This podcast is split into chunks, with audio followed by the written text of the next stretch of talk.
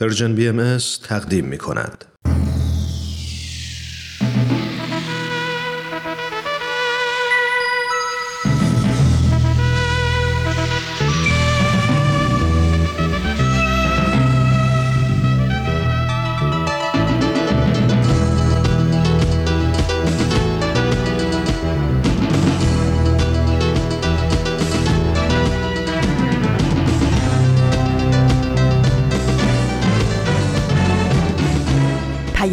دوست، برنامه‌ای برای تفاهم و پیوند دلها.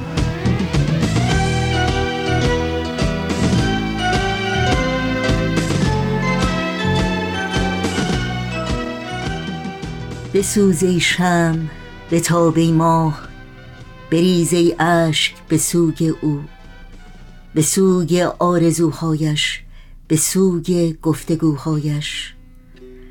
الا ای دوستان، اکنون اگر او خفته زیر خاک، اگر دیگر به روی ما نمی خندد، ولی نامش چه زیبا تا ابد جاوید خواهد ماند.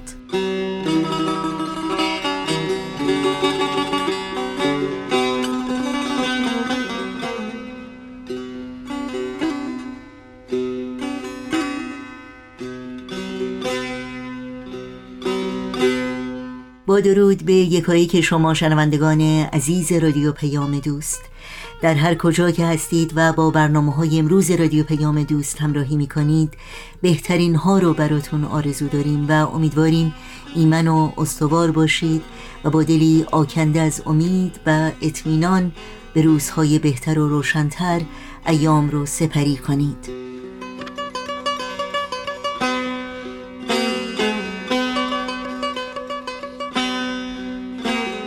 امروز دوشنبه چهاردهم آذر ماه از پاییز هزار و چهارصد و یک خورشیدی برابر با پنجم ماه دسامبر از سال دو هزار و بیست و دو میلادی رو پیش رو داریم.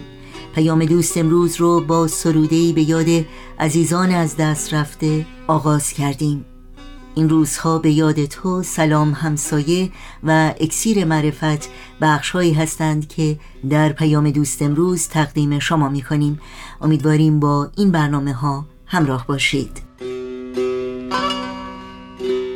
البته چون همیشه منتظر دریافت پیام های شما و نظرها و پیشنهادهایی که در مورد برنامه ها دارید هستیم.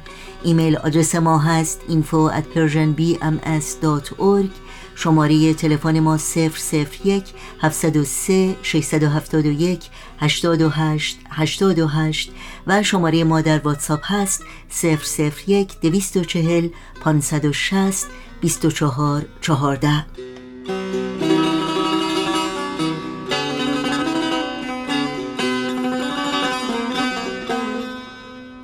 برنامه‌های امروز و هر روز رادیو پیام دوست در شبکه‌های اجتماعی زیر اسم پرژن بی ام اس در اختیار شماست و البته در صفحه تارنمای ما پرژن بهایی مدیا دات اورگ شما میتونید اطلاعات کامل راه‌های تماس با ما، اطلاعات برنامه‌ها و همینطور پادکست برنامه‌ها رو جستجو بکنید.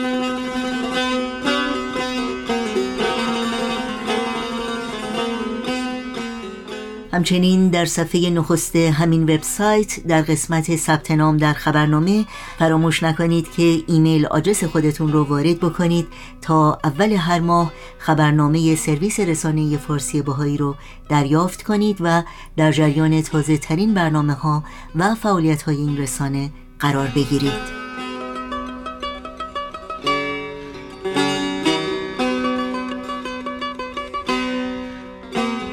نوشین هستم و همراه با همکارانم میزبان برنامه‌های امروز رادیو پیام دوست از شما دعوت می‌کنیم با ما همراه باشید.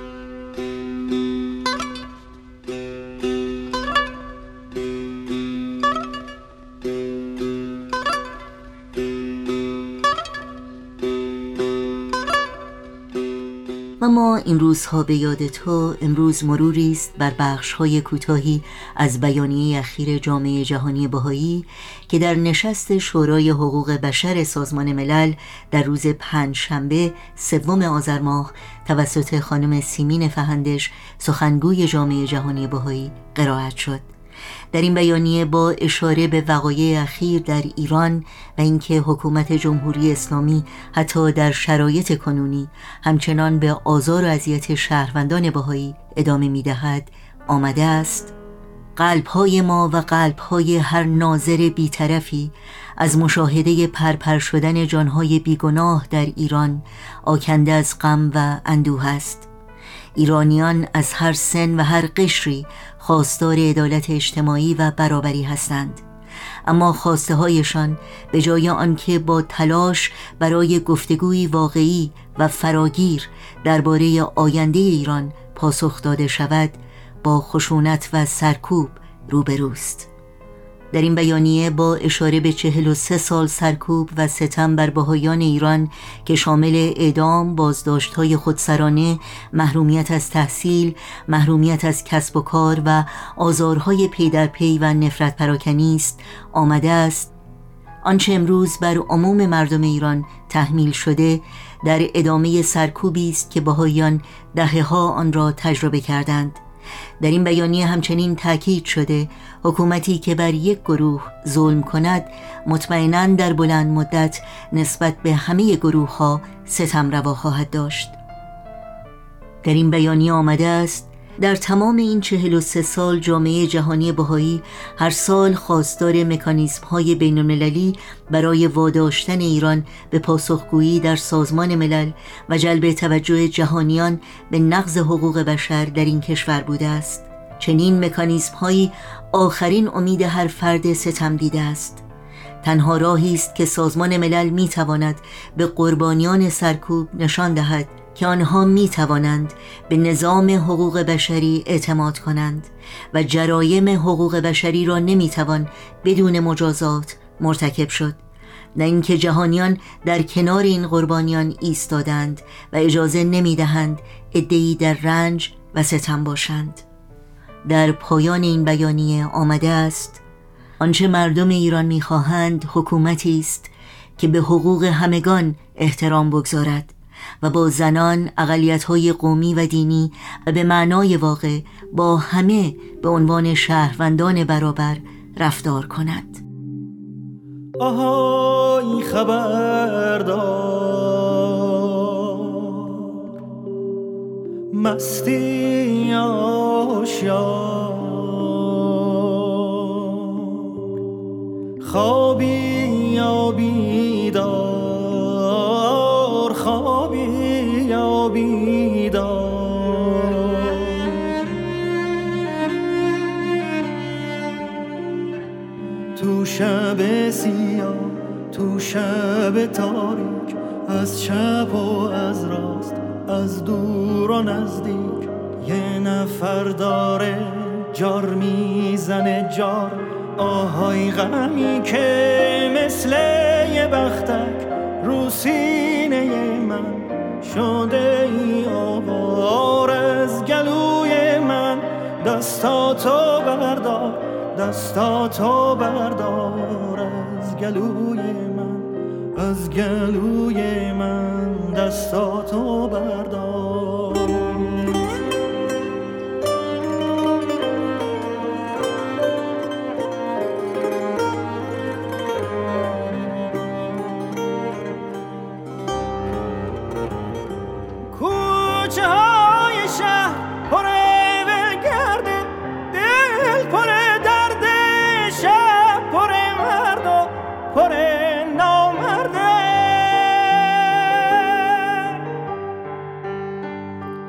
آهای خبردار، آهای خبردار، باغ داریم تا باغ، یکی غرق گل یکی پر خار. مرد داریم تا مرد، یکی سر کار یکی سر بار. آهای خبردار، یکی سر شنوندگان عزیز رادیو پیام دوست، برنامه‌های این دوشنبه را با بخش تازه از مجموعه سلام همسایه ادامه میدیم. با هم بشنویم. سلام، سلام همسایه، سلام، سلام، سلام، سلام همسایه، سلام همسایه. سلام همسایه. کاری از امیر یزدانی.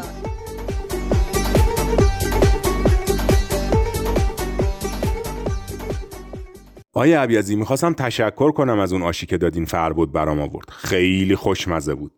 دست خانوم درد نکنه. دست منو خانوم درد نکنه، با هم درستش کردیم. راست میگین؟ شما آش پختن هم بلدین؟ بله، انقدر تعجب نداره. البته راستشو بگم بیشتر بر دستی خانومو میکنم، بهش کمک میکنم، چیزها رو براش میارم، سبزی‌ها رو خرد میکنم، از این کارا. خیلی کیف میکنم از این همکاریتون با خانوم، خیلی جالبه. بابای من دست به سیاه و سفید نمیزنه، نه اینکه هیچ کاری نکنه، خرید میکنه، سطل آشغالو بیرون میذاره، اما آشپزی و نظافت و این چیزا دیگه با مامانمه، سنتیه دیگه. فرق نمیکنه که کی چه کاری رو انجام بده، مهم اینه که زن و شوهر سهم خودشون رو انجام بدن و همه کارها به گردن یک نفر نیفته. مامانت خونه دارن؟ بله خونه داره. خب اگه مامانت هم کار میکرد شاید لازم میشد پدرت بیشتر توی کارهای خونه کمکش کنه. اصلش اینه که زن و شوهر با هم تفاهم داشته باشن و همکاری کنن. دیگه شکل همکاریش به توافق خودشون بستگی داره. آره خدا رو شکر با هم دیگه توافق کامل دارن، به خصوص وقتی موضوع به من و داداشم مربوط باشه. یعنی تو هر موضوعی که اختلاف نظر داشته باشن، در مورد نگفتن به من و ارسلان تفاهم کامل دارن. خب برای همین تفاهمه که شما اینقدر خوب بار اومدین، قربونت برم. خوبی از خودتون آقای عبیزی. اما درباره تفاهم داشتن حق با شماست، تفاهم خیلی مهمه.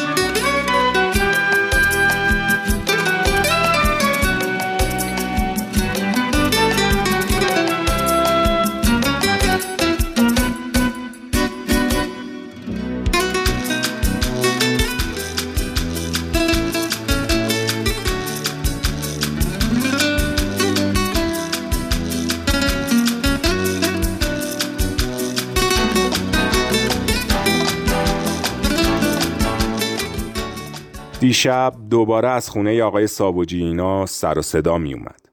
صدای شکستن هم می اومد. می ترسم بازم کتک کاری کرده باشن. کاش می شد یه کاری براشون کرد. راستشو بخوای من و خانوم دیشب رفتیم خونهشون. راست میگین؟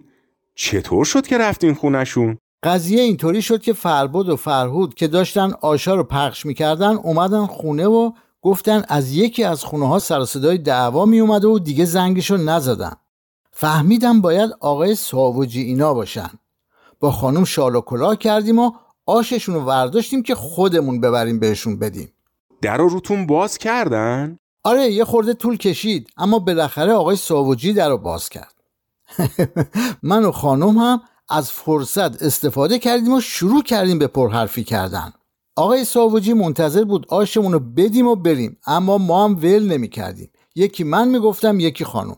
از آب و هوا و اینکه این آش رو چطور درست میکنن و تغذیه بچه ها و خلاصه هر چی که به فکرمون رسید. میخواستین نذارین دعوا کنن؟ آره دیگه، میخواستیم معطلش کنیم که عصبانیتش فروکش کنه. فایده داشت؟ آخرش آقای ساوجی گفت حالا چرا دم در، بفرمایین تو. فکر کنم بنده خدا منظورش این بود که دیگه خداحافظی کنیم بریم. منم یه نگاهی به خانم کردم و گفتم راستش من و خانم خیلی دوست داریم بیشتر با همسایه ها بریم و بیاییم و معاشرت داشته باشیم، اما نمیخوایم مزاحمتون بشیم. تفلک افتاد تو رو درواسی و گفت اختیار دارین، چه مزاحمتی.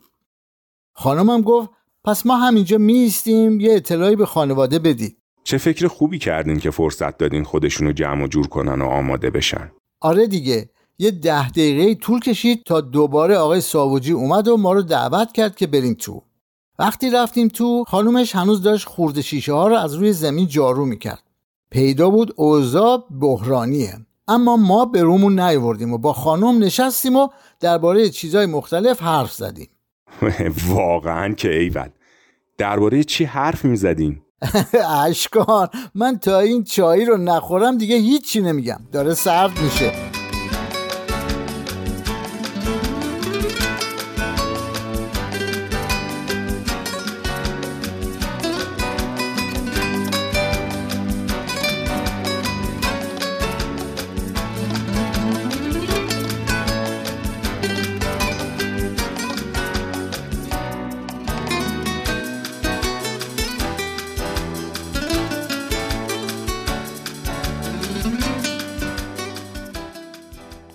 درسته، تربیت اخلاقی و روحانی بچه ها خیلی اهمیت داره. اینم درسته که آینده هر جامعه‌ای در گروه تربیت بچه هاشه. اونان که آینده رو می سازن. اونان که بذرهای جامعه فردا رو حمل می کنن. اما بچه ها رو چطور میشه تربیت کرد؟ چطور میشه آدمای صادق و با وجدان و قابل اعتمادی برای فردا تربیت کرد؟ اونم تو خانواده های امروزی که روز به روز متزلزلتر و سست‌تر میشن. همه میدونن که خانواده هسته اصلی اجتماع بشریه و تو خانواده است که فضایل اخلاقی و توانایی های اساسی لازم در بچه ها ایجاد میشه و شکل میگیره. عادات و رفتاری که توی خانواده ها پای ریزی میشه از خونه به مدرسه و به محل کار و خلاصه به کل حیات اجتماعی و سیاسی جامعه سرایت میکنه.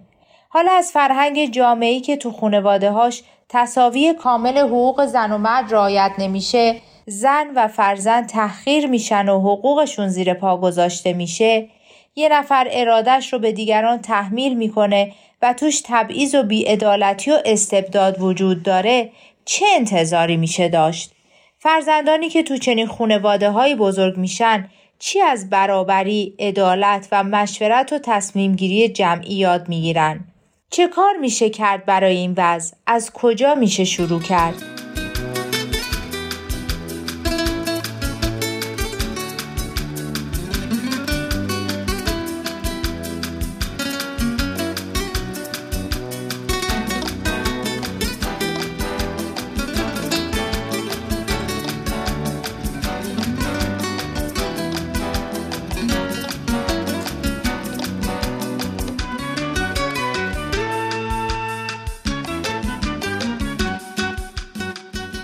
حالا از دیشب بگین. میخوام ببینم چی گفتین. بالاخره چی شد؟ خب درباره دعوا و کتککاری و این چیزا که نمیتونستیم صحبت کنیم. یعنی درست هم نبود که بخوایم توی مسائل خانوادگیشون دخالت کنیم. چرا؟ من دلم زیاد برای خانم صابوجی نمیسوزه. اون خودش هم یه طرف دعواست. اما پای یه بچه کوچیک بی‌دفاع در میونه. باید یکی دخالت کنه. راست میگی. موضوع خیلی ظریف و در عین حال با فرهنگی که ما تو ایران داریم و پدرها همه طور اختیاری دارن یه خورده پیچیده است. به هر حال من و خانم از کلاس نقاشی و بافندگی شروع کردیم و این که چقدر خوبه بچه ها کنار هم چیز یاد میگیرن و باعث میشه که استعداداشون شکوفا بشه حرف زدیم. خانمم رو کرد به ساینا که یه گوشه کز کرده بود و ازش پرسید که کلاسشون رو دوست داره یا نه. ساینام رفت و نقاشی که توی کلاس کشیده بود و آورد. من حقیقتش چیز زیادی از نقاشی سرم نمیشه، اما خانمم که با بچه ها خیلی سر کار داشته خیلی از نقاشی سانیا تعریف کرد. مامان و بابای سانیا هم یه طوری به خانم و به بچهشون نگاه میکردن که انگار آدم فضایی دیده باشن. انگار دفعه اولی بود سانیا رو میدیدن.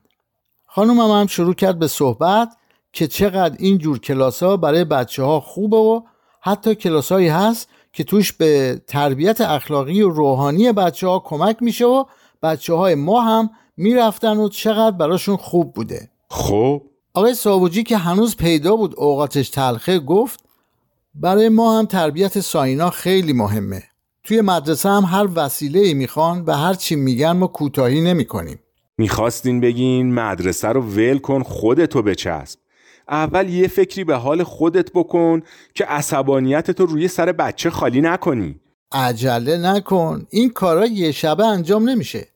کسی که فکر میکنه حق داره دیگران رو که به نظرش خطا و اشتباهی کردن کتک بزنه یا فکر میکنه کتک زدن کمکی به تربیت بچهش میکنه با دوتا جمله عوض نمیشه. راستشو بخوای اصلا کسی عوض نمیشه مگه اینکه خودش بخواد. خودش هم در صورتی میخواد که بدون کارش اشتباهه. درسته؟ فهمیدم؟ آفرین. دید آدم باید نسبت به مسائل عوض بشه. آگاهی لازمه. آگاهی فرق میکنه با دونستن. مثلا ما میدونیم قوانین راهنمایی و رانندگی برای حفظ نظم و سلامت رانندگی لازمه، اما مرتب قوانینش رو زیر پا میگذاریم چون میدونیم اما آگاه نیستیم. میخواین بگین آگاهی عمیق‌تره. دقیقاً. آگاهی درکه، فهمه. ماها اینطوری بار اومدیم که یه چیزی رو به همون بگن و ما هم قبول کنیم، نه دربارش فکر میکنیم، نه با عقل خودمون میسنجیم، نه سوالی میکنیم. بنابراین میدونیم اما آگاهی نداریم. برای همینه که برای همدیگه یه عالم شعار میدیم اما خودمون به هیچ کدومش عمل نمی کنیم.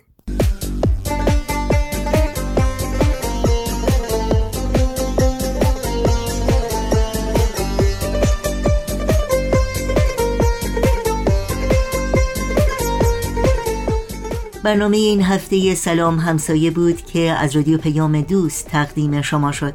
یادآوری کنم که همه برنامه‌های رادیو پیام دوست و همچنین برنامه‌های دیداری سرویس رسانه فارسی بهایی رو میتونید در شبکه‌های اجتماعی فیسبوک، یوتیوب، ساوند کلاود، اینستاگرام و تلگرام زیر اسم Persian بی ام اس دنبال بکنید، مشترک رسانه ما باشید و این برنامه‌ها رو با دیگران هم به اشتراک بگذارید. آدرس تماس با ما در کانال تلگرام تلگرام هست at persian b m s contact. ضمناً در اینستاگرام در صفحه ویژه persian b m s dot abdulbaha تمامی برنامه‌های دیداری تهیه شده در مورد حضرت عبدالبها و به مناسبت صدمین سال درگذشت ایشان در دسترس شماست. تا بخش بعدی پیام دوست امروز که برنامه اکسیر معرفت خواهد بود، شما شنوندگان عزیز رو به قطعه موسیقی میهمان میکنیم. ای دیار خوب من همیشه جاوید، ای شکوه بیکران همیشه خورشید، من زمین تشنه ام توی تو باران، من خزانی بی فروغ توی تو بهاران، ای طلوع بی غروب باران نوبهار، به چشم من به تو به وجودم ببار، ای ترانه درود بر لب ما بمان، تو صدای بودنی، صدای عاشقان.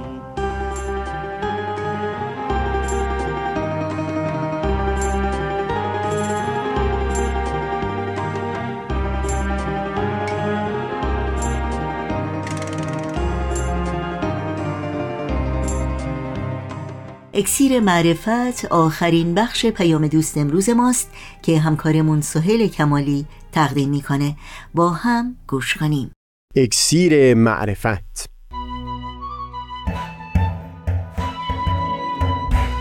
مروری بر مضامین کتاب ایقان. این گفتار نقشی نو استکاک با قانون از تا همامی ازلی در شور و تغنیست، گوش قلب را از سروش او بی بحر مکن، از تا همامی ازلی در شور و تغنیست، گوش قلب را از سروش او بحر مکن، گوش قلب را از سروش او بی بحر مکن.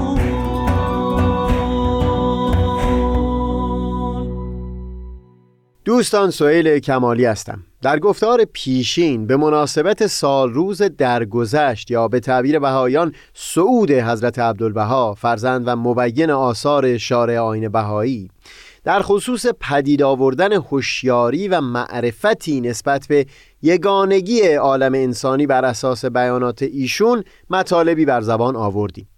بعدتر در همین بخش از گفتارها نشون خواهیم داد که این دقیقاً همون روشی هست که حضرت بهاءالله هم در کتاب ایقان سعی کردن در راه نزدیکتر کردن عالم انسانی به همون هوشیاری، حسی از وحدت رو میان پیروان ادیان گوناگون هم پدید بیارن.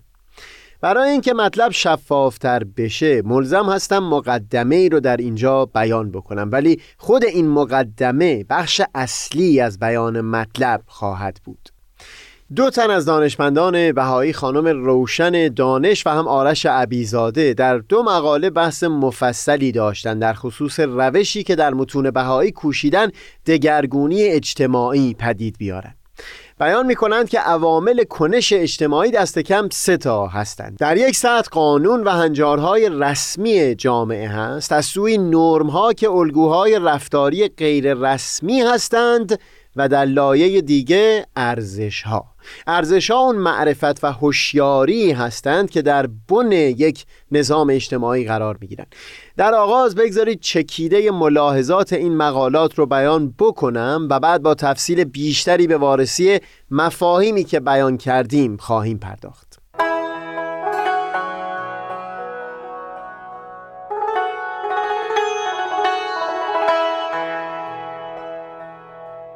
به طور خلاصه سخن از این هست که متون آیین بهایی برای پدید آوردن تغییر در کل جامعه انسانی کوشششون دگرگونی و تقلیب در سطح ارزش‌ها، یعنی بن و اساس معرفت و هوشیاری هست. منتها در درون خود جامعه بهایی برای اینکه در آینده ایام بتونن سیستمی رو به عنوان الگو به اهل عالم ارائه بدن، تلاش بر این هم دارند که بر اساس اصولی که در متون بهایی ارائه شده یک سیستم اداری هم پدید بیارند. مشخصاً در این سیستم که بهایان از اون با عنوان نظم اداری یاد می‌کنند، از سوی قوانین مصوب و رسمی هست که بر اساس ارزش‌های جدید در آثار بهایی وضع شده، از سوی دیگه انتظار میره که نرم‌هایی هم به طور غیر رسمی به مرور در نسل‌های گوناگون بهایی در میان پیروان آیین بهایی نهادینه بشن. اون نظم اداری که بیان کردیم در حال رشد هست تا زمانی که بتونه الگوی مناسبی به دست بده و هم از اون سو خود بهایان نیازمند این هستند که نرم‌های غیر رسمی در جامعه خودشون به نحوی باشه که انعکاس دهنده ارزش‌ها در متون بهایی باشه. این که بیان کردیم چکیده کلام بود. منتها بگذارید در این یک دو گفتار با تفصیل بیشتری هر کدوم از این سه عامل رو وارسی بکنیم.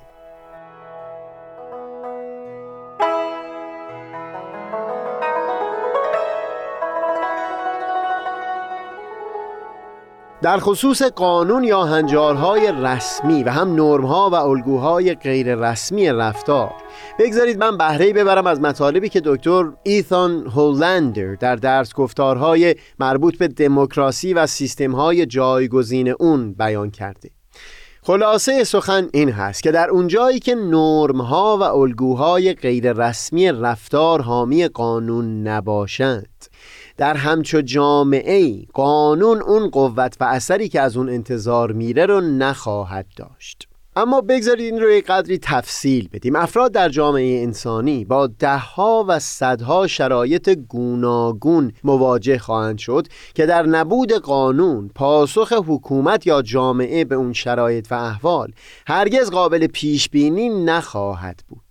قانون در واقع عبارت از این هست که جامعه به طور رسمی برای شرایط و احوال گوناگون پاسخهای قابل پیش بینی ارائه خواهد داد.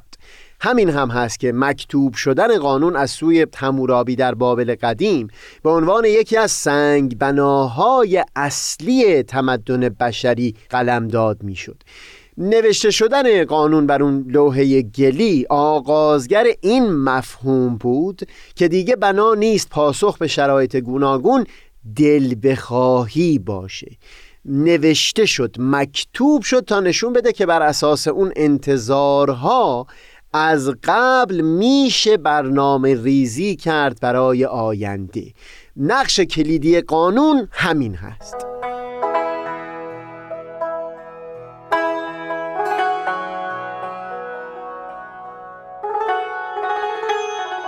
بیان کردیم اگر نرم‌ها و الگوهای رفتاری جامعه حامی قانون نباشه، قانون ممکن هست نوشته بشه، یعنی انتظاری پدید بیاد، ولی مفاد اون هرگز به مرحله اجرا در نیاد. بگذارید در خصوص اون مواردی که فرق و فاصله بسیاری هست بین قانون اساسی تا فرهنگ جامعه چندین مثال بزنیم تا مطلب شفاف بشه. کاست سیستم، طبقه بندی اجتماعی بر اساس کاست در جامعه هندو، تا همین امروز هم منبع تلخی‌های بسیار برای طبقه وسیع از مردم این سرزمین ها بوده. ظاهری از داستان که امروز به چشم میاد طبقه بندی افراد جامعه بر اساس شغل بوده. فردی که در خانواده برهمن طبقه مذهبی زاده میشد بنا بوده که در آینده برهمن باشه. او که در طبقه کشاتریا، شاهان یا سربازان زاده میشد باز عاقبتش از آغاز مشخص بود. ویشایا که طبقه کشاورزان و بازرگانان بود و شودراها که صنعتگران و کارگران می بودند. فرد در همون طبقه که زاده می شد در همان می ماند.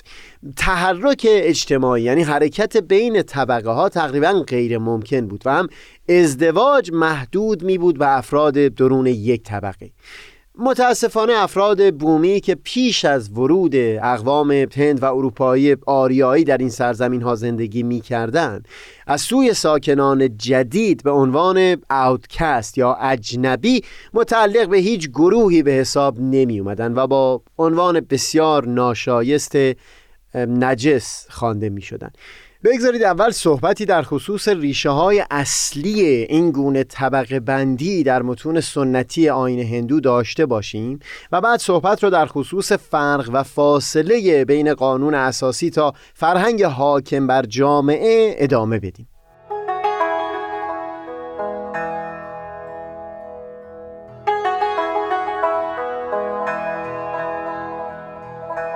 دکتر دنیس دالتون، استاد دانشگاه کلمبیا، در سری درس گفتارهای قدرت بر مردمان که وارسی تئوری سیاسی در دوران کلاسیک و مدرن هست، بحثی رو هم اختصاص داده به وارسی نظام کاستی. بسیاری از ما در خصوص سیستم آموزشی که افلاطون در کتاب جمهوری پیشنهاد داده بود آشنا هستیم و از طریق مشابهت همون سیستم با اندیشه آیین هندو هست که میتونیم بینش متون این آیین رو بهتر فهم بکنیم. تأکید بر این بود که در طبیعت همه انسان‌ها سه کیفیت، سه خاصیت یا به تعبیر متون هندو سه گونا وجود داره. منتها این چنین نیست که این سه تا در همه به صورت یکسان وجود داشته باشند. به طور طبیعی یکی از اینها در فطرت هر انسانی چیره هست. این سه گونا، یکی ساتوا هست، حکمت، بینش، خرد و هوشیاری، یکی راجاس هست، شجاعت و تکاپو، و دیگری تاماس که بیشتر به میل و شهوت و نبود اون شور و شوق و تکاپو مربوط میشه. همونطور که بیان شد تصور بر این بود که در هر فردی یکی از این سه تا چیره هست. سیستم آموزشی صحیح سیستمی تلقی میشد که جامعه با هوشیاری تونسته باشه از همون کودکی تشخیص بده که کدام یکی از اینها در یک فرد قوی تر هست و از همون آغاز بر این اساس تعلیم او رو آغاز بکنه. تأکید دکتر دالتون اینجا بر این هست که در متون سنتی و اندیشه اصلی آیین هندو اساس این تمایز و تفکیک بین انسانها به هیچ وجه ارثی نبود، یعنی اینکه فرد در کدام خانواده زاده شده. اساس بر قابلیت‌ها و استعدادهای فطری بود که در طبیعت فرد دیده میشد. در واقع در اون بحث همیشگی تأثیر تربیت در برابر طبیعت و فطرت یک فرد، بینش متون هندو این بود که میبایستی طبیعت فرد رو به درستی تشخیص داد و تربیت و تعلیم رو بر همون اساس آغاز کرد. افرادی که به نظر میرسید دارای عمق، خردمندی و بینش وسیع تری هستند، تربیت میشدند برای اینکه طبقه برهمن رو تشکیل بدن. بنا هم بر این بود که طبقه برهمن هرگز خودشون رو به سیاست آلوده نکنن، بلکه افقی چشمانداز وسیعی و بینش کلی برای جامعه و آینده اون به دست بدن. اداره امور سیاسی مربوط میشد به طبقه دوم که پادشاه و نظامیان می بودن.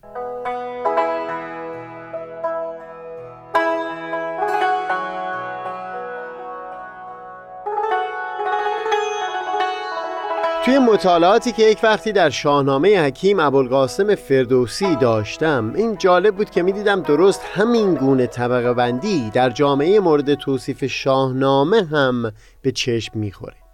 حکیم فردوسی اونجا که حوادث دوران پادشاهی جمشید رو روایت میکنه، درباره دوران امن و امان سخن میگه که جمشید شروع کرد به نظم دادن جامعه، چو این کرده شد ساز دیگر نهاد، زمانه بدو شاد و او نیز شاد، ز هر پیشه ای انجمن کرد مرد، بدین اندرون پنجه ای نیز خورد. و بعد چهار دسته رو بیان میکنه. دسته اول آسوربان که نزدیک به آذربان هست، جدا کردشان از میان گروه، پرستنده را جایگه کرد کوه. دوم نیساریان کجا شیرمردان جنگاورند، فروزنده لشکر و کشورند. سوم بسودی یا در بعضی نسخه ها بورزی و برزگر، بکارند و ورزند و خود بدروند، به گاه خورش سرزنش نشنوند. و چهارم هم اهتو خشی که دست ورزان یعنی صنعتگران باشند در سخن فردوسی. دکتر دالتن تأکید میکنه که بایستی این رو در نظر گرفت که مفهوم برابری انسانها با همدیگه یک مفهوم کاملا مدرن هست. هیچ کجا در متون هیچ دورانی ما شاهد همچون مفهومی نیستیم. اگر قرار باشه در چارچوب جوی سخن بگیم که برابری میان انسانها اصل حاکم نیست، اتفاقا همین اندیشه متون آیین هندو یا همون جمهوری افلاطون یکی از منصفانه ترین نظام ها به نظر میرسه که طبقه بندی جامعه بر اساس قابلیت و استعدادهای فردی بود. مشخصا این هنوز بهترین سیستم نیست، چون حتی همون استعداد فردی هم چون از اختیار فرد بیرون بوده نمیتونه ملاکی و اساسی برای تبعیض و اجحاف باشه. و همین که قرار هست که خود فرد در طول عمر به شناخت نفس خودش مشغول بشه و نه اینکه دیگری و مثلا قوه حاکمه این تصمیم رو در کودکی برای فرد گرفته باشند. اما به مقایسه یکی از بهترین سیستم ها میتونست باشه، منتها در گذر هزاران سال متاسفانه بن این اندیشه از اون بینش اولیه دور شد که نتیجهش ستمی در حق اونها بود که در طبقات پایین تر بودن و یا اونها که بخشی از هیچ طبقه‌ای به حساب نمی اومدن.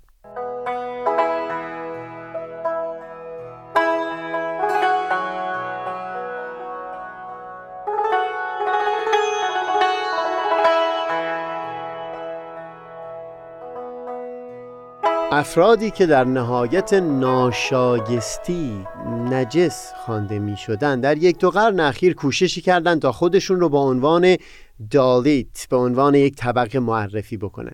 اولین نخست وزیر هندوستان بعد از استقلال از انگلستان، جواهرلعل نهرو، یکی از افراد همین دسته رو در میان کسانی که قانون اساسی رو تدوین می کردن جا داد. امبدکار با تجربه تلخی که خودش در زندگی داشت، این که ملزم بود در مدرسه جدا از بقیه باشه، این که وقتی تشنه میشد بایستی شخص دیگری با ظرف آب از بالا آب توی دهان او بریزه مبادا تماسی با ظرف آب پیدا بکنه، بر اساس این تلخی‌ها سعی کرد اصول برابری خواهانه‌ای در متن قانون اساسی جا بده. همین امروز هم قوانین بسیاری در سطح ملی و منطقه‌ای وضع شده تا این وضعیت زندگی دالیت‌ها در هندوستان اصلاح بشه، منتها در اینجا شاهد همون شکاف ژرف و عمیق هستیم بین قوانین نوشته شده با فرهنگی که در جامعه غالب هست.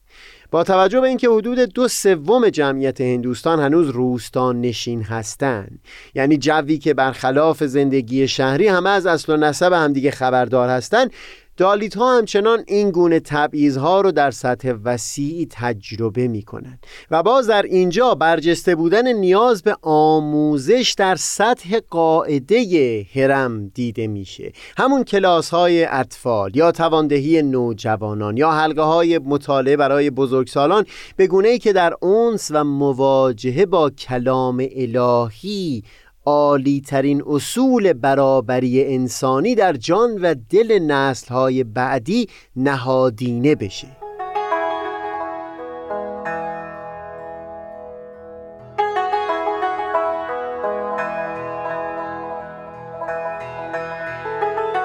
این رو دوست دارم در حاشیه سخنم تأکید بکنم که در اینجا اون بینشی از کتاب ایقان که در چند گفتار قبلی برش تأکید داشتیم بسیار برجسته میشه. اینکه شخصی که بینش کتاب ایقان را از دل و جان پذیرفته و به اون باورمند شده، با اطمینانی که در دلش نسبت به ارزش والای حقایق متون مقدس ادیان قبل پدید اومده، البته خواهد کوشید تا ابتدا اون حقیقتی که در اصل متون آیین هندو نهفته بوده رو فهم بکنه. ببینید خود همین توضیحاتی که امروز بر اساس تحقیقات دکتر دالتون بیان کردیم چقدر میتونه کمک بزرگی باشه برای اینکه دلها و ذهنهای هزاران هزار نفر در جامعه هندو متوجه بشه به ظلم و ستمی که در کیفیت فعلی نظام کاستی وجود داره و هوشیار بشه نسبت به انحرافی که از اون اصل اولیه حاصل شده.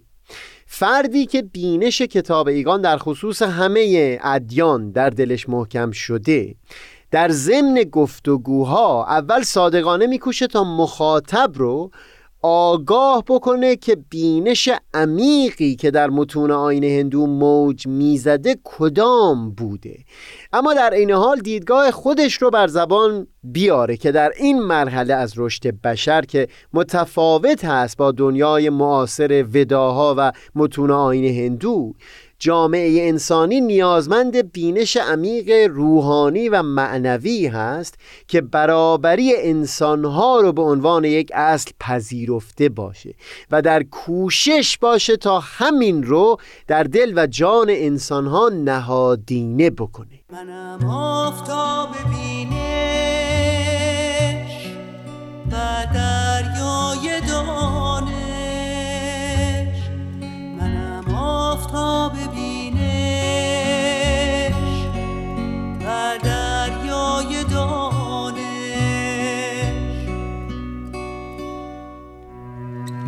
پژمردگان را تازه نما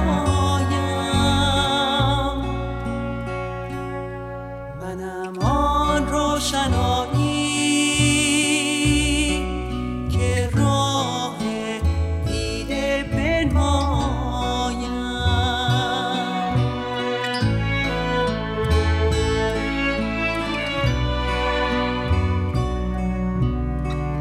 و منم شاهباز دست بینیاز، هر بستگان شایم و پرواز بیاموزم.